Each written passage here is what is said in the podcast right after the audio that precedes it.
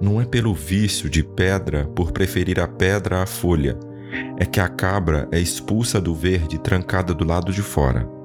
A cabra é trancada por dentro, condenada à caatinga seca, liberta no vasto sem nada, proibida na verdura estreita.